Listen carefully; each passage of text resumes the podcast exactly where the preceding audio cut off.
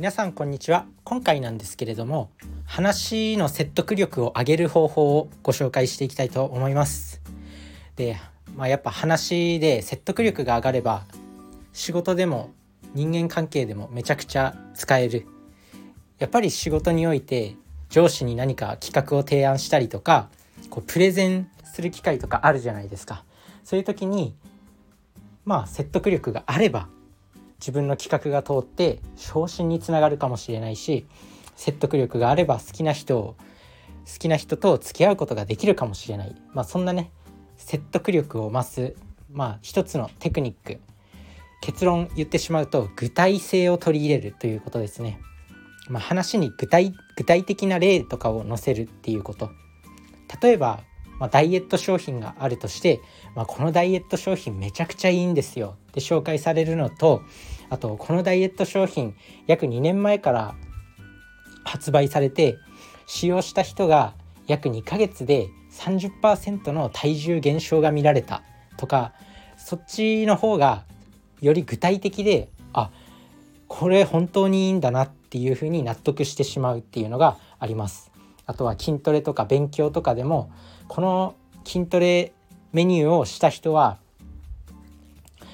えー、1年後もう1 0キロ体重痩せて体脂肪率が10%になってとかそういうなんだろう数字とかそういう具体例を取り入れた方が相手に説得力を増すことができる。勉強とかでもこの塾に通うと、まあ、何人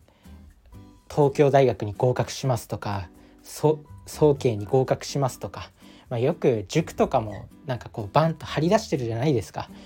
東進ハイスクールとか河合塾とかまあ、そういった大手予備校が、まあ、その予備校のビルの前に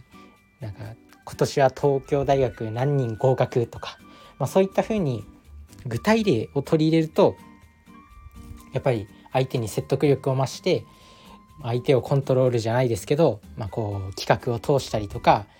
まあ、こうなずく相手を納得させるっていう力が強まる。なんで、まあ、普段の話でこうなんだろう話が抽象的になっちゃってる人これめっちゃいいんだよねとかこの映画見てみすごく面白いからとか何が面白いのみたいななっちゃうじゃないですかあとはこれ絶対見てほしいとかなんだろう自分の趣味とか喋る時もこれすごい良かったんだよとかなんかあるじゃないですかこの本この本を部下に読んでほしいとか例えば自分がすごく良かったっていう本があるとしてそれをなんか部下にもそのなんだろう仕事に関する本であったり、まあ、そういう本を読んだとしてこの本を部下にも読んでほしいってなった時にその部下に伝える時、まあ、これ読んどけよって、まあ、すごく仕事に役立つからって渡されるよりも、まあ、これ読んで俺も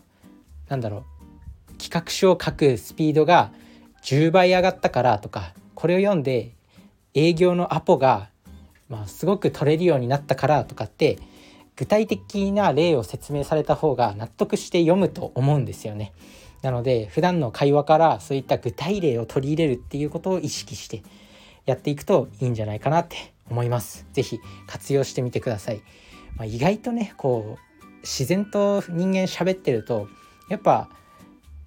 なかなかね具体例を話に取り入れるっていうことをやれてないと思うんですよ。相当意識してない限り。あとはめちゃくちゃ優秀な人でもうすごくそういった会話に慣れてる人とかじゃないと話になかなか具体例って取り入れてないと思うんですけど、まあ、それを少しずつ少しずつ意識することによって、まあ、話に具体具体性を持たせることができる。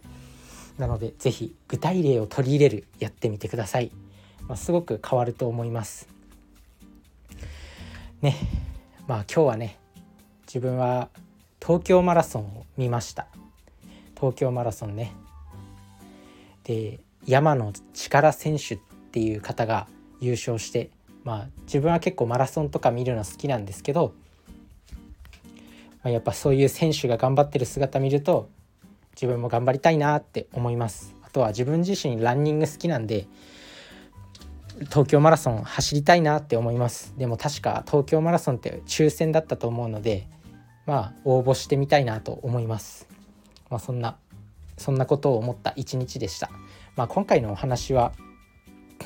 話の具体性を持たせることが相手を説得力説得相手を説得させるために重要だよっていうお話、